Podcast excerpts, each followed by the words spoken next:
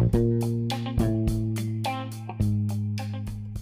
right, Tampa folks, listen up. I've got some good news for you. There is so much that happens in our city and our world each week that it's just hard, or if not impossible, to keep up with it all. But Word on the Streets is a new weekly newsletter really centered around Tampa, and it's intended to offer a set of valuable and high-level updates on things that we find relevant, actionable, interesting, and necessary for our neighbors that share our dream for a well-built city. So each week, subscribers will receive an email that contains a handful of curated information on developments, events, updates, links, etc. And our goal is to help develop our community's love for this city, a sense of connection to each other and to the city itself, civic engagement, and just a general love for our neighbors. We hope that you find it valuable, and we invite you to subscribe and get in touch with us to make suggestions or help produce content for it. We will have a link up soon for submissions, and really just want to invite you to subscribe and join us in this journey. And hopefully it's a valuable resource for you to kind of keep your finger on the pulse of what's happening in your city. You can subscribe at wordonthestreets.xyz.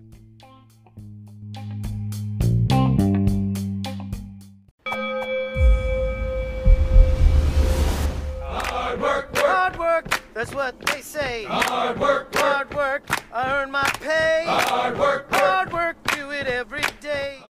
Welcome to another Work Ethic Podcast. Now, I finally got around to getting a snippet from every episode we did in 2021 to kind of give you a glimpse of anything you may have missed. And all of these podcasts, I really recommend you go back. We had a bunch of fantastic guests over 2021. So we're putting this together as kind of a time capsule and a bit of a reflection / preview for those of you that missed them on guests you might want to go back and listen to. I encourage you to listen to all of these in full, but this might help you figure out which ones you really want to focus in on. So we're going to start in order. Just so the first interview I did of the year was Dalia Bumbaca. She's the founder of Well Fed Community, and she's actually, since this conversation, come on staff with the Well. She's the director of programming and development with us. It's been a fantastic fit. I think that'll be obvious from even the snippet you'll hear here. But let's go ahead and get this started. This is Dalia Bumbaca.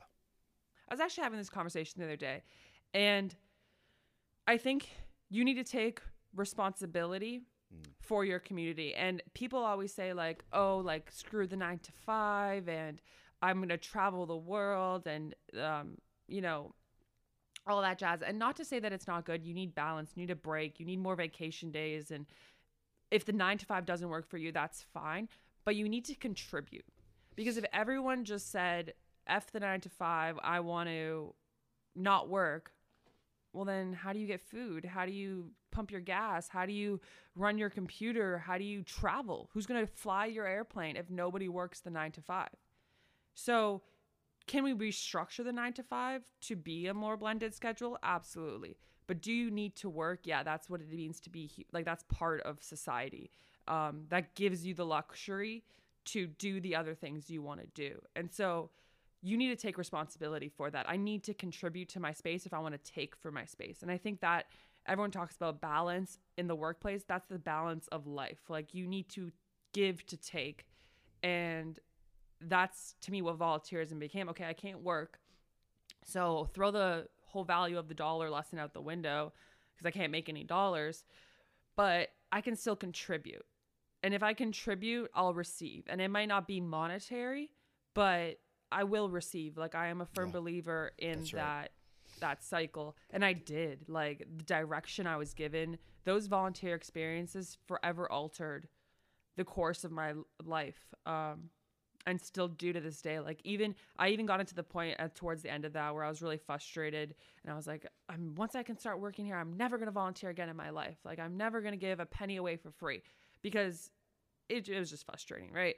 And I was like 18, 19. So, but then when I finally started getting to work, one of my friends pointed out, well, you're still volunteering. And I was like, well, I love it. Like, the value it gives me is different than this monetary value. It's personal, and it's almost more rich, right? So I still volunteer to this day. I mean, hence the whole well-fed community and even some other things. So I think it's an important part. And it's interesting because when I was kind of doing a lot of research around volunteerism, people don't realize, but the United States is one of the most philanthropic nations in the world, if not the most. The amount of giving that comes from the individual donor in the United States, like, quintuples that of corporate giving. It's like billions of dollars. I'm worse at numbers. I'll never remember a number if you give me it. I remember the impression it left on me. But so it is. It's a huge part of our society, and I think it's important.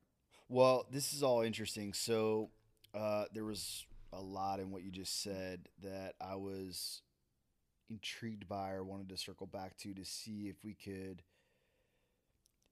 So one of the contrasts that stand out in what you're saying, and this overlaps with even one of my own concerns with our own world and culture, and maybe why I think this is an important conversation, this podcast and talking about work in this way might come down to something you're saying or be related, or I don't know, but you're contrasting volunteering with working and like the 9 to 5, like basically work is being used in terms of employment. And you're like, well, when I got here, I can't work, but you mean I can't make money, right? But I'm gonna work. I'm driven to work. And by the way, I'm rewarded even if it's not by a paycheck. Like you're like even when I started getting paid to work, I also went and worked on things I wasn't paid for. Right. And the idea that work transcends employment is a really important thing to me. And you had a very different approach at it. So I'm just going to talk about this for a minute because I'm trying to explore this verbally. So because you're like, people are like, well, screw the 9 to 5. And, you know, I could think of a million versions of that, like people trying to start their little side hustle or do some kind of online business or whatever, or gig economy. And there's a lot of interesting opportunities in that space. And I actually think there's a lot of possibilities for people to, like, not, there's nothing sacred necessarily about 9 to 5, but I think what you mean by that is employment, right? Well, what's interesting is the way you're framing that is that, and you might be spot on, is that people don't want to have a job, or they don't want to do 9 to 5, or they don't want to work for someone else. So this is like the rise of kind of an entrepreneurial, like self-starter thing, which everybody wants to talk about doing, but you know, a handful of those people can or will or whatever. To build something like your dad built takes a certain type of person, right? To start a business or to bring something out of nothing. But what's interesting to me on the flip side of this is what seems to me something like the future of work in terms of the actual trajectory of technology and humanity. So when you say, who's going to fly your plane? I'm like, well, very soon, no one. Who's going to drive your buses? No one. Actually, if you're a driver, you should seriously be getting some other skills right now, because it's a wrap. Yeah. There won't be drivers, and there shouldn't be. So I'll tell you this, and people can argue with me, disagree with me, but I can't wait for it to be illegal for humans to drive cars. So because I'm totally on board with that statement. Here's what's going to happen. Computers are already good enough, right? But then they're networkable. You will remove the need for things like stoplights and this and that. They'll be able to communicate like a network with one another. So they'll know where each other are, be able to coordinate. And also, God, just look when you're driving into the other cars and how many people are, you know, scrolling through TikTok or whatever on their phone as they're driving. And so it's like, it's getting more and more dangerous as our attention is moving more and more into technology. Meanwhile, technology is building up the ability to do this job. You already go check yourself out at most of the stores you go to. You go to Home Depot, there's not a cashier there. There's one person on 7 registers that you're checking yourself out on. Computers are doing most of these things, and jobs are going to continuously be replaced by machines. Now, people could get like Luddite about that and be like, well, that sucks, and let's protect our jobs. The computers are going to take all our jobs or whatever. But I think the questions you're asking of someone that doesn't want to work. So the thing is right now, I'm like, well, you get to work still. Like I actually don't think there's going to be a lot of opportunity for, I mean, a lot of the jobs that you're talking about, a lot of the 9-to-5 jobs that people would have, I just don't think are going to exist. And why I think it's important to divorce the conversation of work and employment is because I think employment will be on a major decline. Like, they're just like the biggest working sector in our country, as far as I know, is drivers. It's a wrap. It's just not over yet. Like, it's, but it's written.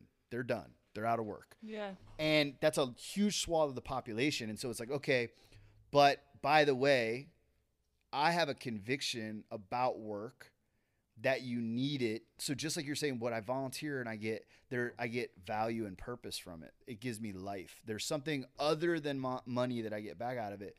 All of which to me points to something like, right, because you're built to work. You're built to contribute. So like you're like the conclusion, like where you landed is like, well, if you're going to take, you need to give. There's something reciprocal about your relationship to your culture and your people. And I'm like, oh yeah, 100%. But the mechanism of employment might actually transform and actually seems inevitably going to transform. Like nobody needs you to run a cash register or to drive a bus or to do many of the jobs that are done by human beings right now.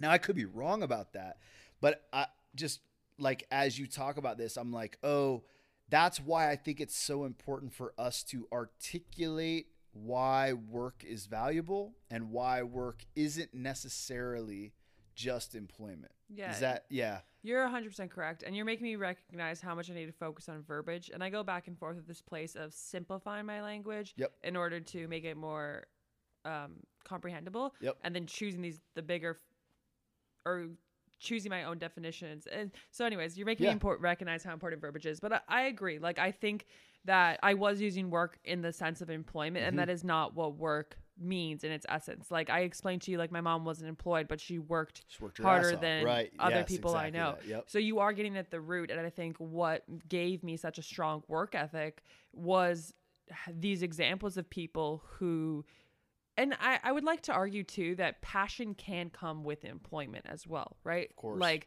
that is what entrepreneurship is. Even in my current job, like I am employed, but I have a passion for what I do. And I give my time and I receive money, but I also receive a whole heck of a lot else from that place. That's right. I think that's why it's really important to go into fields that you're really passionate about. And I know that's a privilege I have, but I think that if you really took the time and sat down with each individual person, you can find that passion. And maybe passion's not the right word. I think people get intimidated by it. They're like, well, I don't have a passion. Yeah. Well, you do like doing something, right? Everybody likes doing something. Yep. And if you just magnify that something, you'll find a career that fits it, or you make a career that fits it. Yep. And that was my favorite line from like all my university essays to get into school was, I want to create a job that somebody else wants to aspire to be. I didn't see a role in society that I wanted to fit, but I felt that there was a space in it regardless for me. Yep. Right. And that's, I think, I have this like eternal optimism that can be annoying sometimes. I love it. But you're right. You do need to divorce work and employment, because work is so much more than employment, and having a strong work ethic will take you anywhere you want to go. Well, it's why I always want to ask people about their earliest memories of work. I mean, this is, and for those that have listened to many episodes of this go, oh, we have this conversation all the time. Here we go about the self-driving car again. But I'm like, it's a great example of what I think is coming and why I think those listening and all of us need to consider how we're framing these things. Or even like stuff where I'm like, work is soul sucking. And it's like, you mean your job that you're alienated from the purpose of, but you know, things that you, like you said, things that you're passionate about. Like many of us leave a job that we hate and go home and work our ass off on a painting that we love, or, you know, we invest heavily in things that we work hard at things. And you use the term like having a strong work ethic, and it kind of coming from mom and dad. And then earlier saying, something like you need to take responsibility and contribute. kind of to the condition of your own city and the state of the things around you. That to me seems to be at some kind of like a kernel at the core of like something like work ethic that goes, well, I still had this drive. I still wanted to take responsibility for I still see needs around me and want to, and have the capacity to do something about it. Is there more that you might add to, like, if I were to say, like, well, what do you mean when you say strong work ethic? So one, because this is in the top forefront of my head, but so I created a saying of the year for the 2021. Okay. And I don't know why I didn't lead this, but it's do less, work harder. Do less. Work harder. Do less things. Right. Don't have such a full plate. Correct. Bust your ass. Correct. On a couple important things. Exactly. I'm all on board with that. And that is what I think work ethic is, right? It's not about necessarily stretching yourself too thin. That's right. And I think that's what I thought it meant for a large part. And not that I'm upset that I went through that process, because it allowed me to dip my toe into everything and really figure out what I wanted to do. Taste a little bit of all of it. And I think that's why, like, that time in your life, like 14 through 25, when you're not, like, married to any other problem or person or life, go crazy with it. All right. So next up, you're going to hear from Sarah Page. She's an old friend of mine. She's a brilliant artist, mural artist, visual strategist, designer. We had a really great time catching up. And anyway, so here is one of the biggest lessons of improv is yes and. You know, and I'm sure a lot of people have heard that, where and improv is very much a team sport. So you're never improvising alone. You're always riffing off of your teammates, and the best improvers make their fellow performers look good. And so in order to do that, they say something, and it could be the most ridiculous thing you've ever heard, but you're like, yep, that's what we're going with. And I'm going to add to that. Yeah. So yes and is always happening, and yes and is such a crucial conversation tool. Yeah. Because you notice when you're talking to somebody, if they start negating everything you say and start disagreeing with everything you say, it just shuts you down. And so it does. What you want to do, I'm sorry, my family's talking in the background, but that's just what we're doing. It's all good. So yes anding things helps ideas move forward, and it helps you expand your mind and stay in an open-minded place. And that's a lot of what we did in graphic recording was, okay, I have to stay open-minded, because there could be a moment where you want to shut down and say, like, I don't know where they're going with this talk. I don't know what I'm going to draw next. And you start to, like, spiral downward. And so you have to stop yourself and stay open. And you can get like that on stage too, where you're like, oh no, I'm totally blanking. What am I going to say next? And so you have to be able to shut that down immediately and just commit. So the second thing I learned about improv was committing. And so it doesn't matter what you're committing to, you just do it to the fullest degree. Of if you are the bartender, you're gonna bartender so hard. Or if, like, for example, we did a show after our first class where I had to be a luchador. What is that? Like a Mexican wrestler. I love it. Okay. So we're playing this game called Taxi Cab, and we ask the audience for a suggestion, and they say luchador. So my taxi driver pulls up, and I have to be the luchador. So I have to get in the taxi and then act like this wrestler. And, you know, what are you going to do? How do you be a wrestler inside a taxi cab? But I was just jumping on the chairs. And at one point I, like, pretended to, like, body slam her.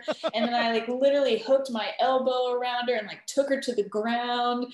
And it was just, and people were just dying. Like, they loved it. And that was like committing fully to the character. And when you're, and you do the same thing in graphic recording too, where, say, I'm going to draw a globe or something, and it takes up half the board. It's like, well, I guess that's what we're doing now. We just took up half the board with this globe. So you got to just commit to it. It's like a decision that you make and you keep going. So Next, we're going to hear from Leo Rogers. This is a dude that just radiates happiness and joy.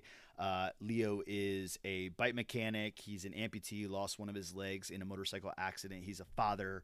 He's a Paralympics athlete. He's a gravel race, bike race competitor, just all around good dude. Here is Leo. Just go to school tomorrow. All right. Gotta go to practice. Yeah. Every time, like, I would get out of school early, go home, drop the car off, ride my bike 10 miles to go back to school just to do track or cross country practice. Wow. And that'd be like my warm up. Then I would probably, if I did cross country, they'll probably make you run 10 miles. Then I would have to ride back 10 miles just in high school. So I think that would kind of kicked it off for me, like commuting. So you've always been athletic. Yeah, I've always been a cyclist or something, or some kind of runner. Mm-hmm. Sure. Now, I know you had an accident. I don't know how old you were. How old were you when that happened? I had to be like 23. 23. So yeah. I had a car accident when I was 17, and I got in a head-on car accident. I was a senior in high school. So you were out of school at that point, right? Yeah. Yeah. Oh, yeah.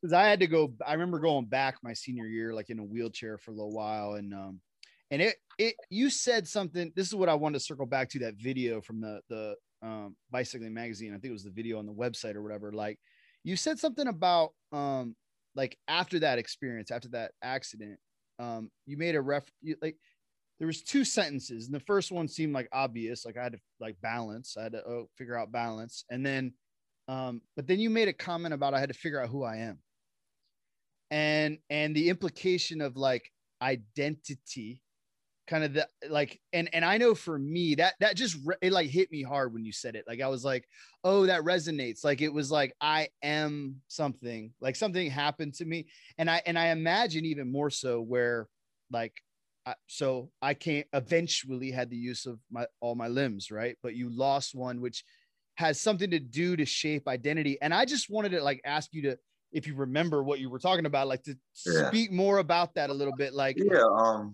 When something tragic happens to you, you get like a humbling experience. You know, sometimes you get placed in a certain category to where you're not even used to that. So from coming from being a very athletic person, just riding bikes, motorcycles, just doing okay for yourself, to like, damn, like you're almost homeless. Like, it almost felt like I was a military vet in a sense. Like, just getting Social Security and you're trying to make it, but it's like, I can't work because they want you to limit yourself. I'm like, man, it's like, I got to make enough just to get off this system. Like, wow, like this is crazy. So it was just like times like thinking about dad, you know, because I only have my one son at that moment. So how many you got now? Three. All right. All right.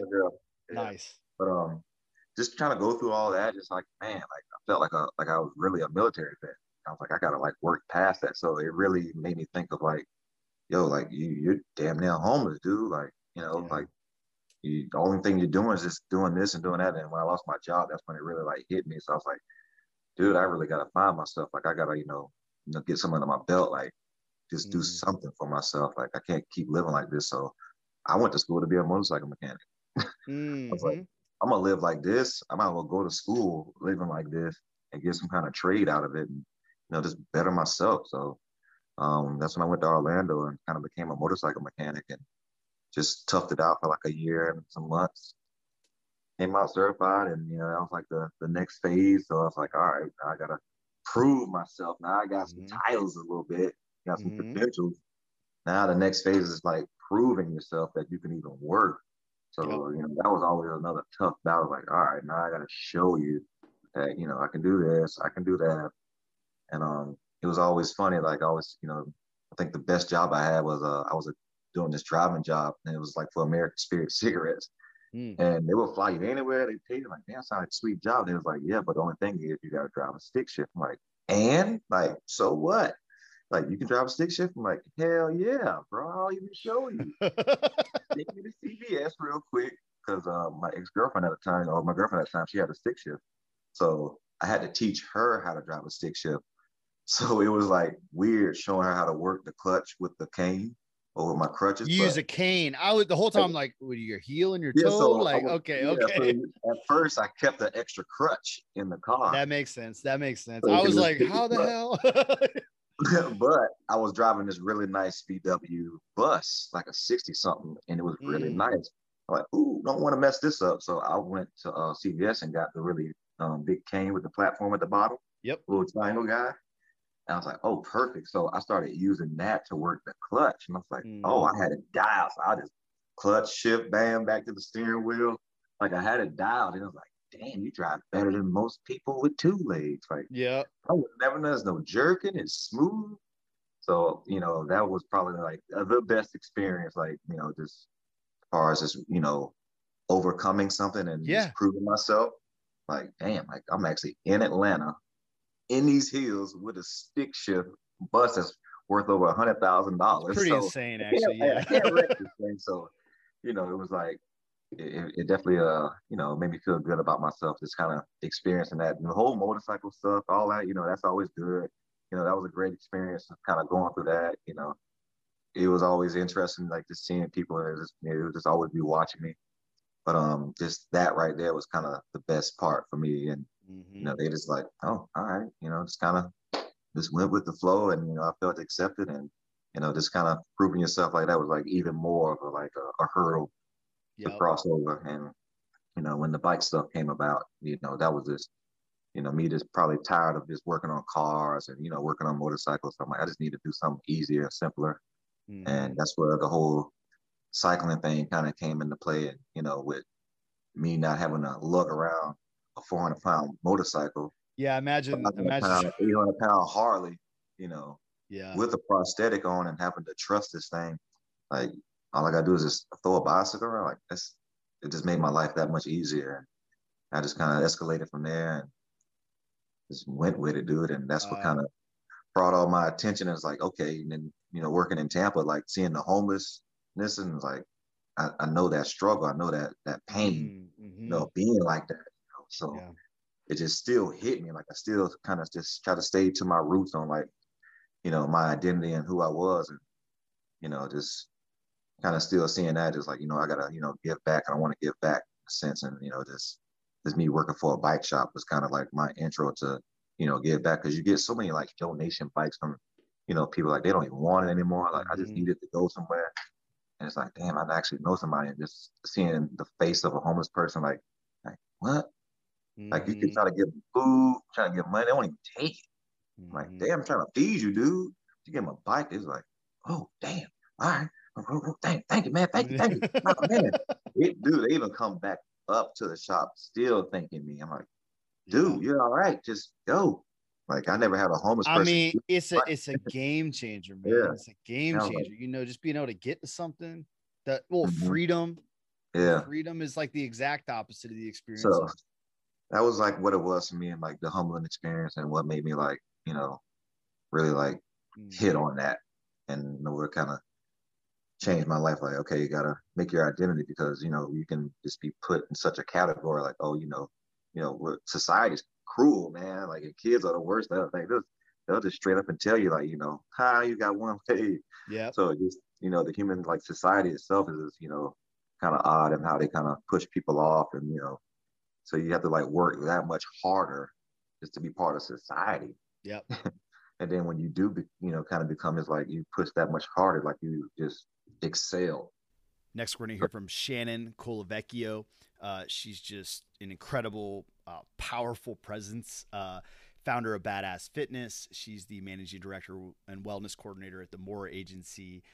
She has many rescue dogs. She's adopted a few sons. And also she's just an Enneagram geek, which we get into a little bit here. But here is Shannon. I've been doing some Enneagram coaching lately. Do you know what the Enneagram is? I'm obsessed with it. Yes, absolutely. Okay, so we can geek out on that. Go for it. I know. So I've been doing these Enneagram coaching sessions. I am an 8. Okay. I'm 8 and then 1, and then 3. I'm like the most intense numbers. So it might be why I'm still single. I'm just saying. You're like a lioness or whatever. I know. Yeah. So, but it's been, you know, that's the kind of thing that like, I probably wouldn't have done that until I found it through the Arbonne community, you know, this whole thing. And so it's just like, really, it helps you be a better person. But yeah, the Enneagram is like so fascinating to me. So fascinating. So for those that are listening, well, one, cause I'm also an 8. I love it.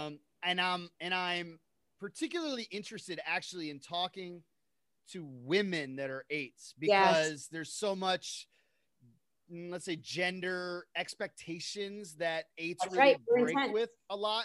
But I'm for those listening, just give like some sketch of what we even mean by that. What is, you're an 8? What are we talking about? So the 8 is sometimes called the active controller. The 8s are very much action oriented. They tend to be very action oriented. They tend to, sometimes they can be misinterpreted as like angry or like overly intense, but really they're very passionate about whatever they believe in, right? Mm-hmm. They also tend to, they do not like showing vulnerability. Okay. So lions don't show vulnerability, right? To your point, you said lioness, right? What else? And you chime in too. You know, we very much, I personally do not like group projects. Okay. So that's another thing. So doing something that's a team thing like Arbonne, that's a stretch for me because I don't like depending on other people. Right. And the whole point of like anything like that is you're building a team and you have to actually, you can't do everything yourself, Shannon. Right. And even becoming a single parent has been very humbling for me as an Enneagram 8. Cause it's like, I can't do everything myself. What else are the hallmarks of the 8? They don't like vulnerability. They actually can sometimes be interpreted as so intense that they're like almost people are intimidated by them. But even though the 8s do not like to show vulnerability, they actually can be the most sensitive of any of the Enneagram numbers.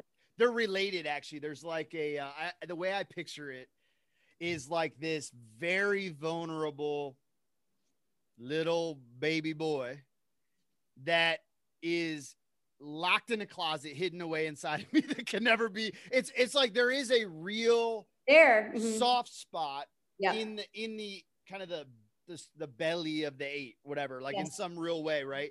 I always found this, they make great leaders because they're enthusiastic, passionate, they're assertive, they're aggressive, lot of those kind of things. And then I've always been interested in like some of the historical figures that can be, so like a Martin Luther King Jr. is like a good example of so 8s, and 8s are really, they think in terms of power. So power dynamics are major. So, and this is often what can be a challenge in teams and things like that. It's like finding the pecking order maybe, or things like that. Like we think in those terms.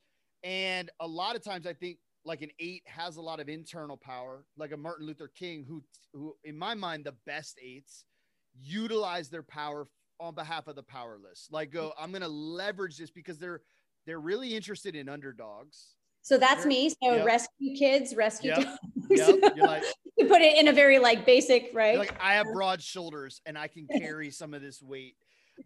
Whereas Hitler is an 8.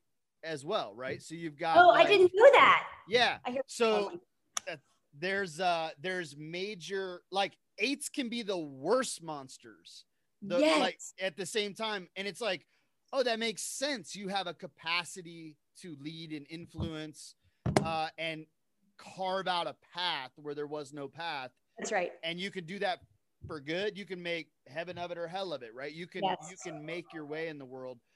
Those are some of the things that maybe come to mind for me. And then like, what about like for you, I saw when you were nodding, cause I am interested. There's a woman, actually, our board president is an 8, a female 8. I'm really close with her. Her name's Rose. And hopefully everyone listening will hear Rose on here one day. She's not interested in like doing the podcast necessarily, but she's a mother. Of 3, and she's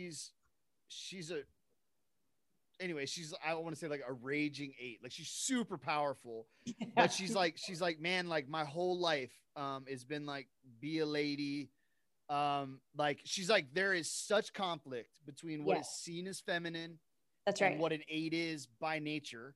And I would love, I'm like, write a book about this. Like, there's so much material there about like the overlap of this temperament and this gender thing.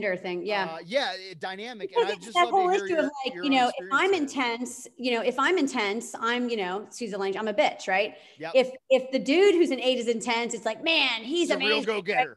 Yeah, right. Exactly. So, you know, but what's funny too is like, I, like physically, I mean, I'm like 5'2" and I'm like a $110. Okay. So like, I'm also quite size wise, I'm pretty small, but I've often been told, and I think this is the eight of like, you know, you are much, very much larger than life, right? Like I know that, I do know that, like my personality is big. I don't do subtle. That's not me, you know? And to me, it's like, if I'm going to do something, I'm going to go all in. Right. And there's really no halfway. Next is Katie Ray. Katie Ray is the host of Not a Great Whisper podcast, which I also had the privilege of going on this year. She is just an incredible woman who's gone through many, many struggles and has become well acquainted, let's say, or oriented to disorientation, a deep believer in kind of connection and openness. And this is Katie. So there's a theme you were kind of, and you kind of hit on this just now, but it just made me realize as you talked about like putting the pieces back together and things like falling apart and then putting them back together. And I just thought back over probably the news of infertility, the news of your husband's addiction, possibly your arrest. I'm sure there's a couple other stories, but the word that comes to mind is disoriented. So, And this is actually related. So I'll go ahead and on your LinkedIn profile in the bio area, it says, I'm a vision oriented leader. So I would like to circle back to that, but not right now. But the idea of orientation is what stood out to me. So you're like, I'm oriented toward a vision. And I'm getting a feel for what I think that might be, right? But in those moments, there's an experience of disorientation. Like it makes me think of like when I used to surf and get washed, like, I don't know which way is up. Right. And I know we all share those experiences. So where do you talk to me about like the experience of not knowing which way is up or those moments of disorientation and how you've seen yourself orient? Like back on track. Yeah, but not even like get back on track, just flesh out the experience of being lost or being disoriented. Like, so then there's work to be done of back on track, assuming you found the track. Yeah. And I hate saying back on track because what's on track? Sure. You're right. And so for me, I mean, experience from all these little things that have happened, and they're all very little, quite small, you know. So small. But I think also for my dad coming out in 7th grade, it was very disorienting. Yeah, I'm sure. I didn't know, we're very close family, so it was like, what does it look like now? From that experience, I think helped mold me to realize like things that society characterizes as absolutely catastrophic can be handled. Yeah. So infertility. Oh yeah. That was like an emotional roller coaster when a doctor has like no personality and tells you this is why you can't get pregnant. Your fallopian tubes are blocked, blah, blah, blah. We got to remove them, whatever. That was like where do I go from here? This is one of the things I wanted to do. And another thing that helped me realize, like, there's no milestone for you to hit. You don't get married, or you don't date, get married, have a baby, you know, like you don't have to do that. Right. Like I could be on my own trying to have a baby, whatever. It was a hit for me. And when I got arrested, I was at a stage where I had definitely let material things take over and I was already disoriented. So I actually think the arrest snapped me back out of it. Oh, interesting. Yeah. From being disoriented. Because the things I don't value and the things that are not the way I am or has been grown up. That's interesting. Yeah. I was in a disorientation where I actually think the arrest snapped you out. Yeah. That makes sense. And then with my husband's addiction, you know, the last year had been very not great. And I do think I'm actually thankful for the reveal and everything that happened, because I wouldn't want to be 30 years in just trying to figure out why I can't. There's something in my gut, you know. And then it reminded me to always trust your gut. Yeah. Because it is real and it is right. For sure. All the time. So again, I feel like I was disoriented, and that made me oriented again.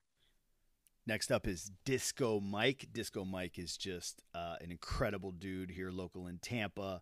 The bike guru, the man about town. This brother's riding around all over doing Uber Eats and just hustling around town, really committed to bike life, I would say. And so just an incredible bunch of stories with this dude. So this is Disco Mike. I used to be a real jerk off. Mm-hmm. I'm not going to lie. My whole attitude changed because of bikes. Yeah. Because the more I got into bikes, the more I got into riding, the more I seen that I was starting to change. That's interesting. I got to a point where I started to weigh at 300 pounds. Really? Yeah. I'll show you pictures later on. What are you at now? I'm at 161. Yeah, I was going to say, you ain't but half that. Right. Yeah. And people that knew me then, and when I worked at, because I used to work at La Segunda making Cuban bread. When I worked there, I was heavy. They see me now. I would be heavy if I worked at La Segunda too, bro. Well, after a while, I worked there for 7 years, and after a while, you just don't want to eat the bread no more. I mean, I stopped buying the Cuban sandwiches in the front just because of that, because rounded all the time, and there you use flour, so you go home with covered sometimes. Yeah. Oh, I hated it. Yeah. Plus, the flour makes me itch. Well, that's seen that. I'm sorry. No, go ahead. They seen the change in me. They seen how much my attitude, how much more I'm sort of like in between an introvert and an extrovert. Like, I like being around a lot of people, but back then I didn't trust nobody, so I didn't let nobody know too much about my personal life, even to the point where hardly nobody knows my real name. Disco Mike's not my real name. You don't say. Right. But a lot of people think that's because they're like, it just seems to fit you because of who you are, your personality, and so on. But you're well branded. Right. But I've gone by different names, doing different things, so on and so forth. I'm not going to get into that. But started seeing the change in me and seeing me lose weight. One day out of nowhere, even my girlfriend was like, you know, you're skinny as hell. I'm like, really? I just started noticing that my pants were getting bigger and so on and so forth. And because of that, I was like, I got to ride more. Yeah. Because I just started one day. I just got up on a Sunday and started riding far. I like distance. I like speed. I'm like an endurance rider. I like to go far. And cycling has taught me to have a better attitude. Have a better work attitude, work relation, get to work on time, be efficient. I don't know. A lot of things. There's a lot of benefits to cycling, and there's a lot of benefits to cycling with transportation. Yeah. Next up is Walter Balzer. Walter Balzer is the founder of the Open Partnership Education Network, or Learn Open, learnopen.org, and also RAD Schools. We had just an incredible conversation about really the future of education. And there's a bit of a theme that emerges over the next handful of guests. There's a lot of educators that I got a chance to speak with here as we started kind of a, let's say, the Tampa Bay Education Collective. It was a group of us that have been getting together, and you can kind of hear the beginnings of that process in the full episodes of these, maybe not in these clips here, but this is Walter Balzer. There are communities that are already doing it, and the best examples that I have found are technologists. Yeah. So I feel like technologists, specifically in the open source developer world, have kind of figured out how to cooperate and build governance structures that build badass tools, and the tools that pretty much run the world. Yeah. So we don't necessarily need to look at this as theoretical anymore. I mean, we still need to get to that source code of what drives our behavior, but we have use cases in society, and the chapter that I just wrote with a couple of colleagues on this. It's called Societal Reorientation via Programmable Trust. We specifically cite the open source communities that have, and by the way, this isn't a book on Post-Truth Society where a variety of essays were presented. Post-Truth Society. Yeah. I'm in love with this. I need the book. What's the book? The book is, man, it's kind of a long name. It is, I'll share it with you and we can kind of put it out there. It's Media, Technology, and Education in Post-Truth Society. And it's a, about 15, 20 essays or so that are from all over the world that tackle one of those three strands. Media, tech, and education in the Post-Truth Society. Ours is on the education. We're chapter 7. And we specifically, the title is Societal Reorientation via Programmable Trust, the Case for Open Governance in Education. But what we really ground our thinking in is the idea that, we don't really need to just reinvent the wheel here. We can look at open source communities that have completely upended institutional centralized models that just 15 or 20 years ago, naysayers were saying you could not do. If you were to go back and say, I've been in the technology space for a long time, I'm not a coder. I wouldn't call myself a pure technologist, but I've worked with technologists for 20 plus years, portal development and web development and media. And what has struck me about the open source community, I've been there really since the earliest days around that, where we were building stuff with Perl language and other unforgiving languages that evolved because, Java developers and eventually WordPress developers created smarter platforms by working together. If you go back 20 years ago or 15 years ago, folks were saying, like Bill Gates or others were saying, you really can't do that. Mm. You have to have a corporate structure. You have to have a centralized model. But that's really not the case. You fast forward today and pretty much your phones and every other major piece of technology, whether it's a MySQL database or whatever other platform you use, it's probably rooted in open source. So the answer then to get to your point is, let's look at what those people have been doing. And I think today the blockchain community, the Ethereum community, there's just, so the way I distill it is, let's look at what hackers do, man. That's kind of the simplest way to look at it. Technologists have really figured out how to collaborate and build some amazing stuff and solve, deep problems that, they faced in the past. Next is another educator named Jamie Manfra. Jamie Manfra is the kind of founder and executive director of what she calls service learning micro schools, a really incredible model of these tiny schools existing in the community. There is a couple of them here in the Tampa Bay area now, and I am just so excited about her and her model and her spirit, really. Very excited to see this model of education scale, as I just found a lot of hope in the work that she's doing. It is actually possible to educate children to where they won't want to commit crimes. And by educate, I'm not talking like the systematic, like drill it into them, fear of retribution type of educate, but like it's a character education, like an education of their heart, of their character. Okay, wait, I gotta stop you. I'm sorry, I can't help myself. So interesting. I was just thinking about this the other day, like of all of the development things that we do, character, while it might be the most important feature of who you are, I'm like, how much, like I heard someone ask this and I can't stop thinking about it. I said, how much time did you spend developing your character today?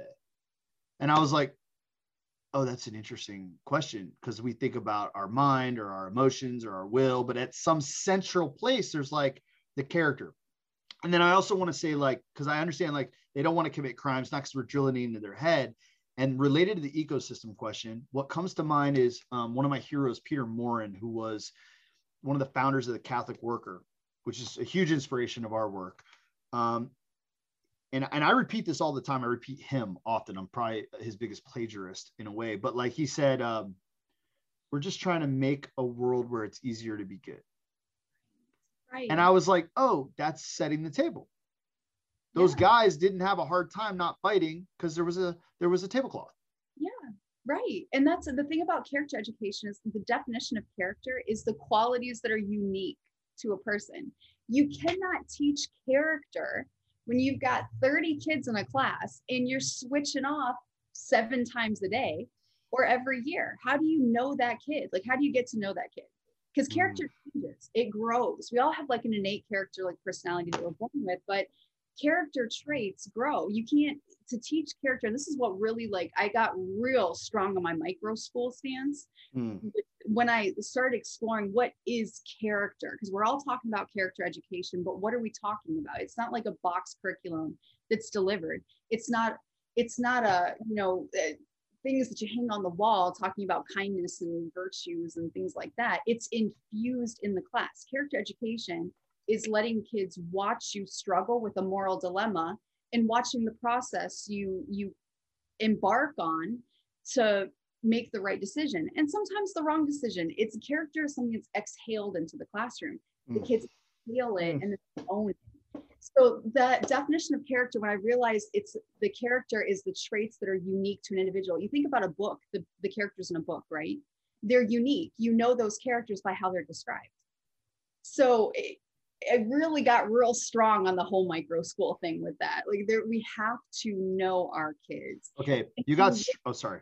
Yeah, go ahead. I just go off. You got strong, no, and I will too. And that's, just keep going. Don't let me do that. But like, you got strong on micro school because of small? Yeah, because they're small. Yep, so micro school, it's a small group of kids and you retain your kids year after year. Or, I mean, there's a couple different ways to do it. We've retained our students. We just grew them up through the system, like through the school system. And we ended up with their siblings and their, and their friends. But I have kids that have been with me even when they started in pre-K. I mean, they're going into 8th grade, you know, or 4th graders that are becoming seniors. So I know those kids. I know those families. And that's possible. This idea of age grading in the schools where we have to separate them by, and the teacher can only teach their subject of their grade. Come on, we're literate. Are we not literate people? We're all literate. If you know, you can teach, especially with the internet now. So anyway, long story short. So when I started really delving into what is character education, because it's really big, not only in the Baha'i faith and Baha'i writings, but we see it everywhere, this emphasis, even Dr. Martin Luther King, right? And Einstein talked about educating the heart of the child, right? So we know it's necessary, but when I really realized that character education requires you to know somebody, I was like, these have to be micro schools. You can't teach character or connect with someone's character if people can be anonymous in the building. So these large institutionalized building where you're walking by people you don't know or correcting students you don't know in the hall, if you're anonymous, you're not known, and therefore your character can't be affected. So the thing about the micro schools, there's no anonymity in a micro school, and that there's all kinds of studies too that, and this comes back to what we were talking about with aggression. There's all kinds of studies I have on my blog that talk about tension-fueled aggression and aggression as the result of anonymity. The ability to be anonymous creates the opportunity for aggression. It's like the Stanford prison experiments and stuff like that, right? The addition of anonymity and symbols of power, and like the guy's book is actually called The Lucifer Effect. Yeah, I love that book. I love that book. I love that. No, it's that whole study, that whole story, and even his own story. Like, the dude almost lost his own psyche by leading that study. And that was a very short period of time. Very short. So, it was almost immediate. Yeah. So whenever there's top-down pressure like that, like this is the systems, like you said, with the prison system versus the school system, and really when this took the turn towards university, I never would have, I thought about replicating this model because it's been so transformative for our families, but I wouldn't really necessarily have known how to or had the push had I not made a friend. His name was Nasif Pavibla, and he lives in Atlanta, Georgia. Okay. But he also is a counselor in the jail system, and he's a former inmate, spent years and years in the prison. You know, he's got the history, you know, and he talked about, he and his guys, and Nasif's in his 70s, and he talked about freedom schools and this idea of the micro school and things that don't include punitive justice, because we only do restorative justice circles. Okay. When there's a mistake made or a boundary transgressed, we do restorative justice. We don't have to do punitive with that small group, not even with the middle and the high schoolers. Yeah. So he talked about this as possibly helping, helping avoid some of that, the systemic oppression that we see, and possibly being able to disrupt. And I'll just speak for ours, at least for some kids, and my son included, my two sons could have been on that path, but trying to disrupt that school to prison pipeline by eliminating the need for punitive justice, because it's a small group setting, consultation, action, reflection, you know, they know each other. It just, there's so much there that can help. I really firmly believe can help with that. I firmly believe, but I've also seen it for our students. We had an influx of teenage boys this past year from public high school. Mm-hmm. And they would attest to, one of them, Clayton, comes with me all the time to the garden. And he's talked with Coach Ross there, and he will tell you firsthand the difference between how he was behaving in the public school versus with us. So we have real people this is affecting. It affected me and my sons. So it's interesting to correlate that. Next is another educator. This is Taylor Kendall. Taylor Kendall is the Chief Program Officer with the Learning Economy Foundation. He's also an adjunct professor at the University of Colorado, Denver. He is just had an incredible conversation with Taylor. Taylor's really deep in the Web3 space and trying to figure out and utilize kind of the Web3 blockchain technology in education space. I actually got to know him because of my interview with Walter Balzer. Those two co-authored a chapter in a pretty heavy textbook called, I believe the chapter was called Societal Reorientation Through Programmable Trust. This is Walter's co-author for that, but this is Taylor Kendall. Early, experimentation around DAOs is doing, and again, it's tricky because people are like, well, aren't the humans at the root still like the ones coding this stuff? And so aren't their biases and their, intentions and needs and wants like being built into these systems? And it's like, well, that's fair. I think that's something we're kind of fighting with. Yes, that's true. But what these broader global networks that are our blockchains are allowing us to do is to try to weed out some of the most fallible things that come along with humanity that computers happen to do really well. Like they're really dumb. It's one or zero. Like that is what they do well. It's computation. It's just like yes or no. And so yeah, DAOs are basically a blockchain-based sort of digital governance layer that we can sort of start to tack on to human communities. And that can be used for things like funding allocation, exactly what you described, that you build out these smart contracts that say, given, a certain set of parameters, this contract will execute. It's not up to us to decide that it will. It's written in that it will. Yeah. So it's this immutability. If this, then that. Yeah. Yep. So if these are the parameters and we know this is what we want to make happen, then at that point, yeah, whatever that is. And again, that can come. This is the exciting part. That can come in 1,000 forms. Like what the execution piece looks like. Right now, there's a lot of experimentation with with distribution of funds and just sort of coordination on the sort of digital layer. But I think there's also a lot of potential all the way back into education. I mean, we're right now exploring what does it mean to have some DAO-based sort of governance structures built into the institution of education. Where and I live this, man. I went through a 8-month committee-driven process to make some of the smallest little changes, policy changes at a university. And it's just like, how is this time well invested with a lot of really smart people that have a lot going on in their day? And we're sitting on these just endless committee meetings fighting through it. And it's like, in some ways, yeah, like human stuff has to get messy and we have to deliberate, but there's a lot of it that just is for the betterment of humanity or, or the betterment of our student population, whatever the context. Write that into a smart contract and let's move on with it. Mm-hmm. So just so much potential. I'm excited to, honestly go along this journey with you and whatever, some of your projects and work look like. Cause I can tell you're already moving down that road maybe. Okay. So I'm trying not to be too biased here between one show to the next, but let's be honest. Some guests are just over the top, insanely good. And Jay Hine, is an incredible guest. He's the president of the Sagamore Institute, managing director of Commonwealth Impact Investing, worked for some time in the White House, helping facilitate and work with grassroots initiatives. We get into corporate citizenship, impact investing, and what he calls the higher calling of the market. This was just I can't urge you enough to go back and listen to this episode in full. But here is a glimpse of my conversation with Jay Hine.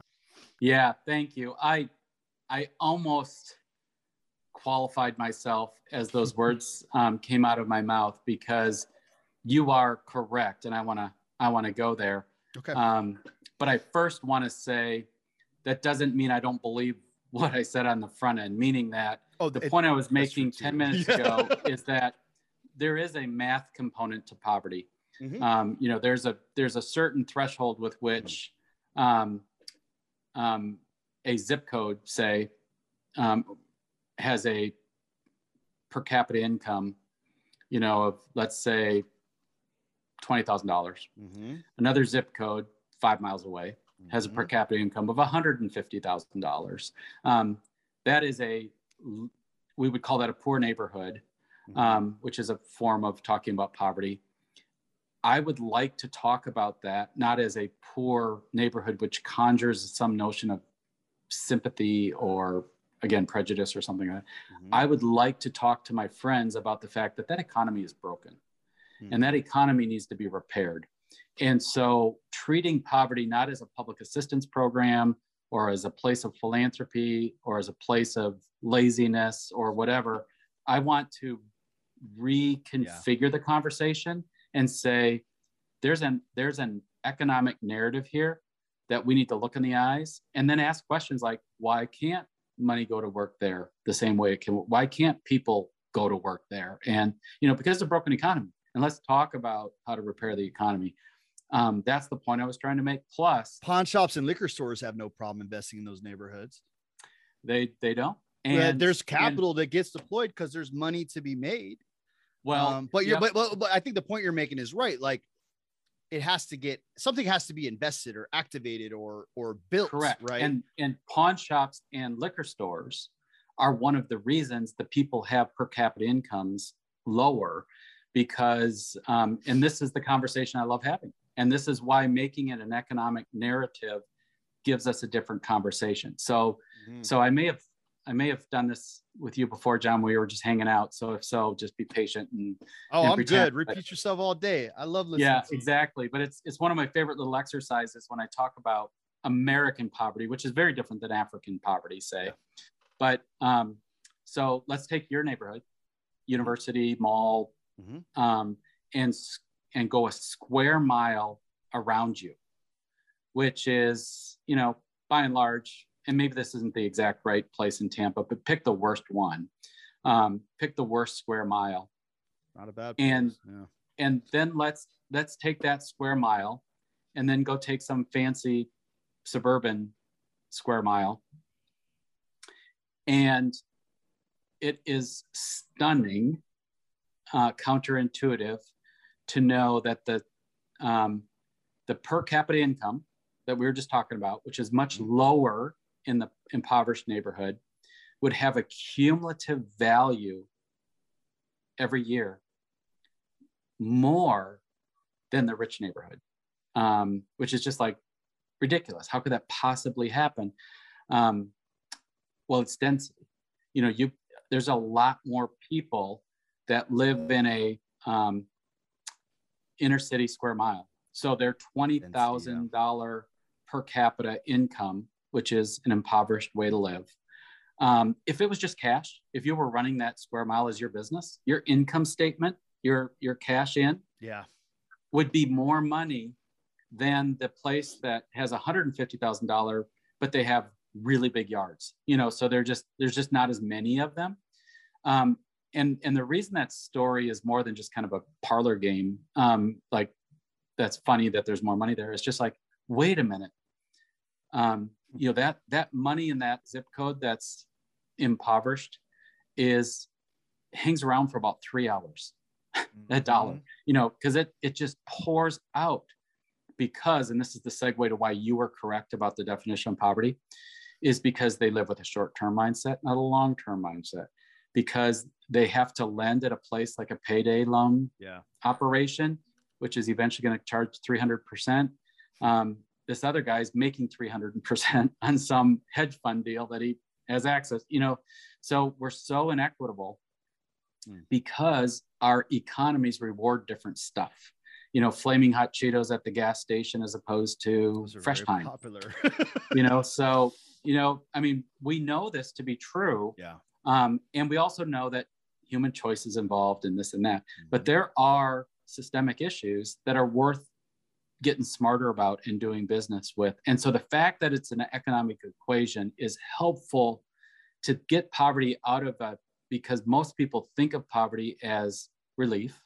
What should we do about it? They think of it as the, you know, the church's pantry or whatever. They think about it as government public assistance. They think about it as lazy people or whatever you know, the dark side is. They don't think about it as something to repair. And that could be a place and a person equation. That was my point. But it's an insufficient point. And I would agree with you heartily that the better, fuller definition of poverty is bigger than economics. Up next is concert pianist and now author Ji-Yoon Kim. Recently published a book, Whenever You're Ready, which was really just an incredible book that I really encourage you to go pick up a copy of. She was just delightful to sit and talk with, and you will get a little glimpse of Ji-Yoon right now. You know, everybody could give your work a meaning, and meaning that is meaningful to you, you know, so that I recommend everybody has a mission statement, whatever you do, even if you're, I don't know, like, I don't know, security guy to a building, then you're amazing, important role in the security in the building, you know? And then like, I am person who protect this building, and I do my best to serve these people, you know, whatever that is, that I think then you really like do your work, and afterwards, like, oh, I did my work. That's it. Good job. And then go, you know, whatever you do afterwards, and kind of, it's so sweet, you know, that for me, the sweetest rest, as you said, is also when I pushed through some project that was like, oh, this is so difficult and so difficult. And then when it's actually finished in the next day, I feel like I'm in the, like a free bird, like, you know, doesn't matter what I do. It's just like, oh my gosh, this is so sweet, you know, but if I didn't push through that project and did my hard work, that day probably would be same old. I wouldn't have that freedom and the joy that comes afterwards, you know, and that doesn't necessarily have to be work related either. I think it can be your hobby, you're building something. And then again, that's what I'm talking about, that there's an inner child that you want to come out and play that doesn't have to be work related and that you really love. It can be your hobby and you just learn how to ballroom dancing, whatever, you know, and then like you really learn some steps and then, you know, you be able to finish that steps and, you know, like something that, you know, that you put yourself into and you love it. And, you know, it's interesting as you throw those words around, like it doesn't have to be work related, play, learning, hobby. The reality that the thing that stands out to me is that they all kind of come together in when properly aligned, right? Like were you referring to like, well, work was like playful. It was something that I loved to do. It was the thing that I enjoyed, that I'm learning, I'm growing. And you're right. Like, but even a hobby, like if I want to learn ballroom dancing, it's like, well, that's going to take work. Or when you said, man, I went to go surfing and they're like, surfing's fun. And you're like, yeah, I got a teacher and I gotta figure this out, because you approach it like I want to learn, I want to grow, I want to push myself. Right. And it isn't work like vocation, like as in this is my profession. But like, and that's part of even like the, let's say the hypothesis or the thesis of this show in general is going, man, like work is integrated into almost all that we do, right? You got to work to have a healthy relationship with yourself and with other people. You got to work to learn a skill, working at your hobbies or the things that you love. And in some way, like, it's a way to recognize that, there's something like discipline and sacrifice in every endeavor, including maybe even our rest. Yeah. I think, you know, sometimes I think everybody goes through those times that you hate that work, but that teach you that, oh, I don't like that work. That's important information, by the way. No, it is. That, you know, I once went to school, and because I really wanted to know how to teach kids, you know, like 4 years old, I can teach like all the advanced piano repertoire, Chopin, Beethoven, but how can I not teach 4 years old, you know, just simple C, D, E, you know? And I went back to school and tried to learn. And there was a program that the certificate of you become a certified to teach group of 4 years old. So that I went through this program and without knowing, because I didn't know how it's gonna, you know, but I just was genuinely curious. So I put ourselves there, and this was like, you know, a semester kind of training. And then I was put out into like an intern kind of things, went to the public school, the kindergartner, for teach this music group, music classes for 24 years old. And as you could imagine, afterwards, I knew that's not for me, but I had to do that for 3 years. I had to do that because I was committed to that work. And I, in my mind, I have to really verify, is this not for me? This is for me or not, you know? But in those 3 years, every time I came out of that class, my energy was drained in that nothing is coming back to me, but more out. So then I realized, okay, this is not for me. I can wait to get out of this particular work, so that what is better suited to me. But I'm glad I went through this. It's not like I did one weekend quit. I stayed through it for 2 years. Yeah. In some ways, at that time, people were telling me that, you know, if that time asked me, like, do you love your job? And I'm not sure, like, that's actually pretty difficult, but I'm learning something. I would think that I'm an apprentice. They're learning something, learning the most about myself. Yeah. But I stick with it for 2 years. And I'm not saying that whatever you do, and a lot of times people just complain about your work without rethinking that you cannot do anything about it. Yeah. Because you have to make money, you just need to make a baseline, you know, financial thing, whatever the excuses are. I believe that, yes, there's a times that you may have to, I call just, you know, those jobs that you may hate. Right. That's fine. That's a learning experience in your life.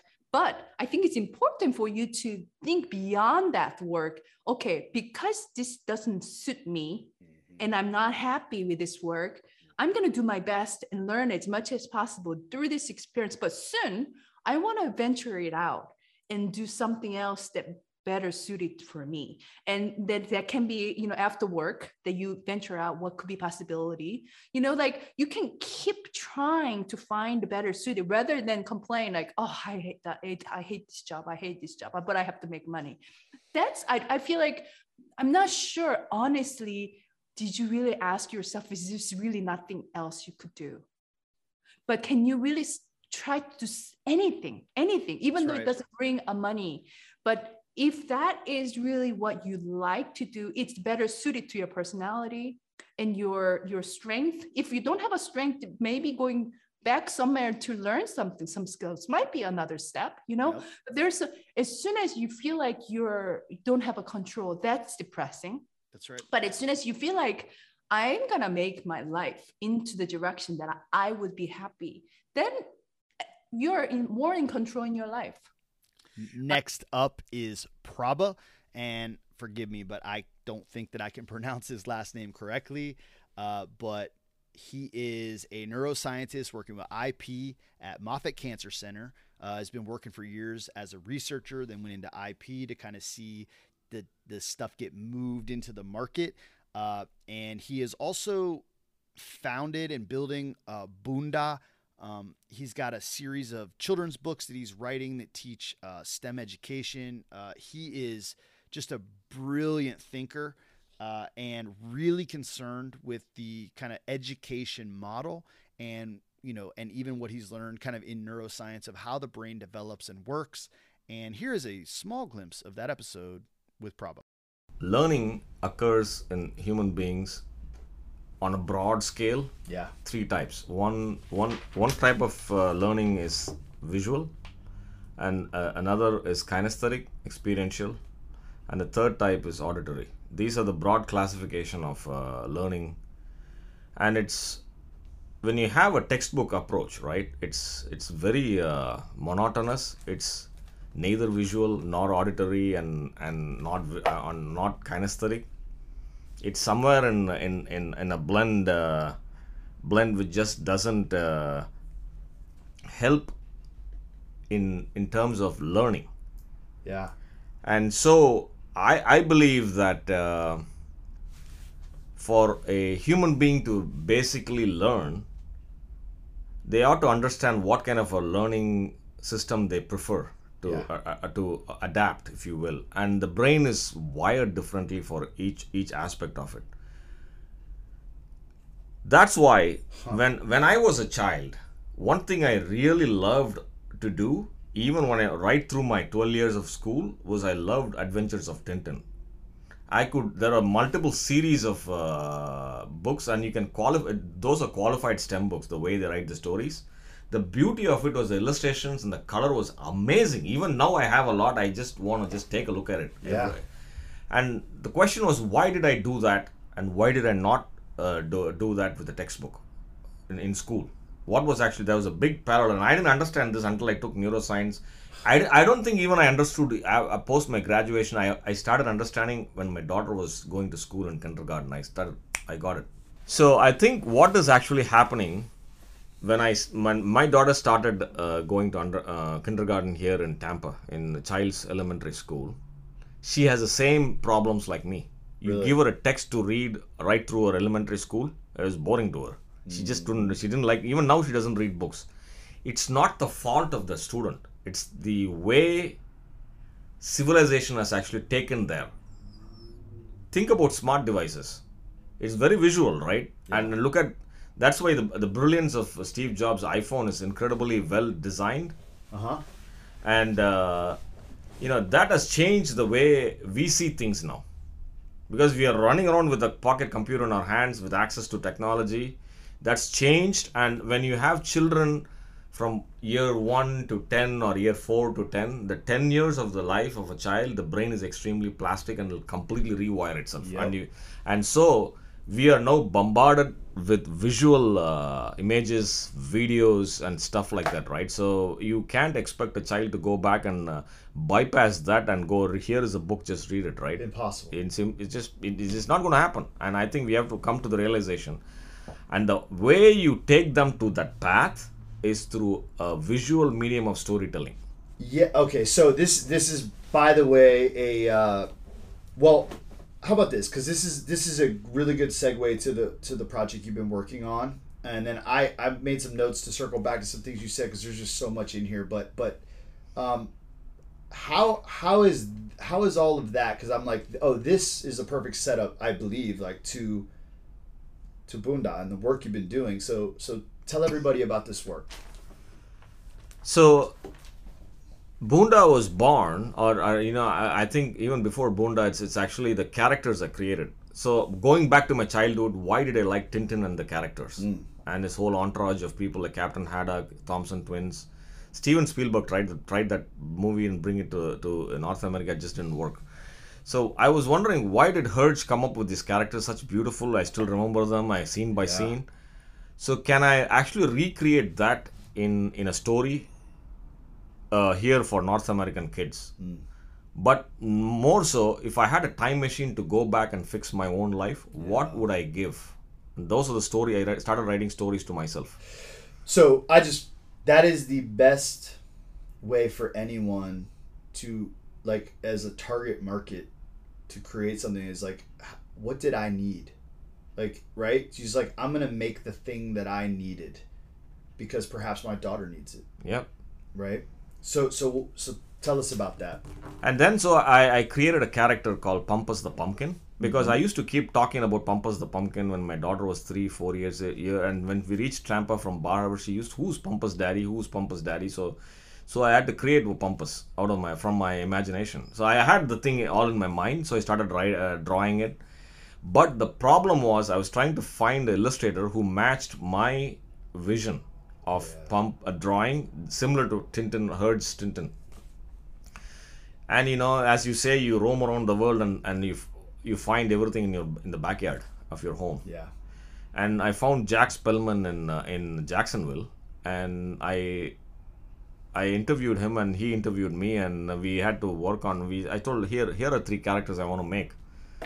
So we built these characters, and then I wrote a story, and then I found an editor here in Florida. Her name is Jamie Engel, and she's brilliant. She also writes fantastic books for middle school age children. Okay.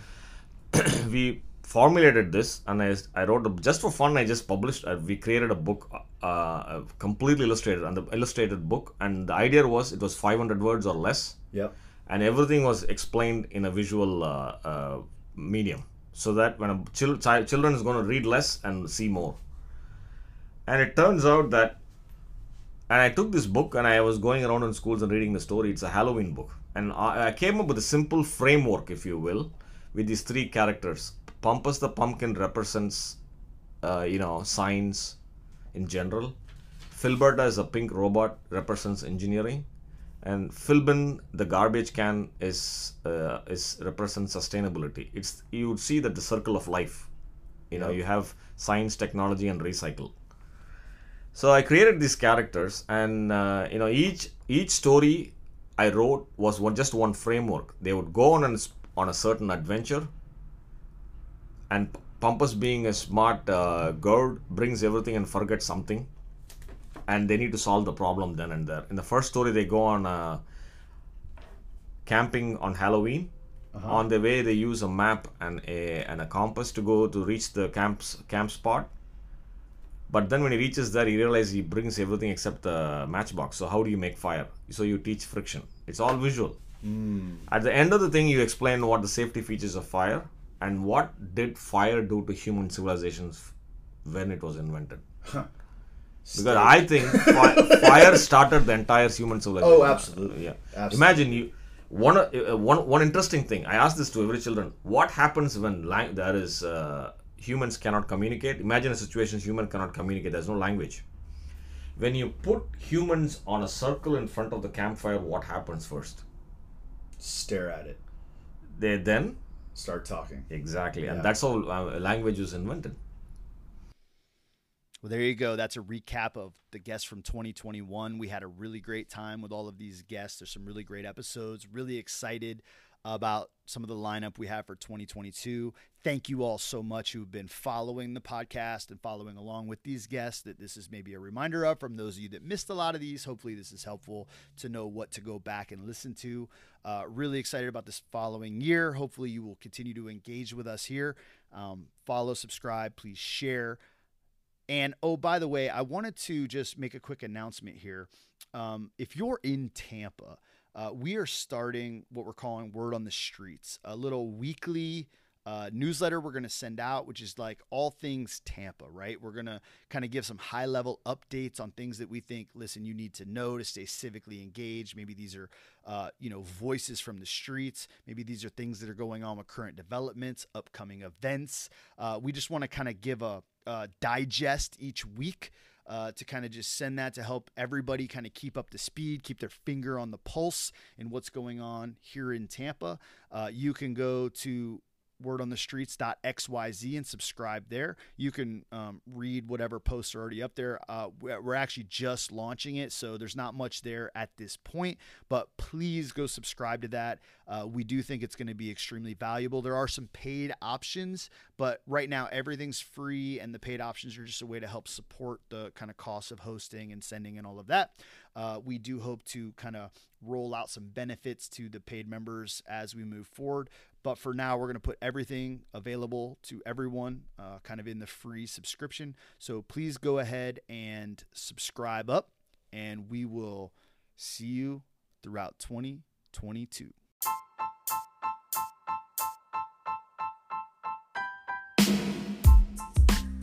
Hey, real quick before you go, I want to invite you to join the conversation. One of the first comments that was left on one of the first episodes was somebody saying that they wanted to join in the conversation the entire time. And I've heard that from a few of you, and I really want to invite you to do that. So if you go to workethicpodcast.com, there is a link to join the conversation where you can click that link and chime in, maybe answer what success is to you, what's your earliest memory of work, your own experience of what triggers flow state, or your own understanding of grit. But I want to invite you to join the conversation. I would also like to invite you to help grow this conversation and this podcast and show. So if you would, please share, please subscribe, please leave feedback on the show, rate it, comment on socials. And then if you would, please, please, please consider supporting the cost, the expense that this show is becoming, and also kind of my own work with the podcast and with the Well and Well Built Bikes. And you can do that by going to patreon.com/theworkethic, or there's also a link at workethicpodcast.com.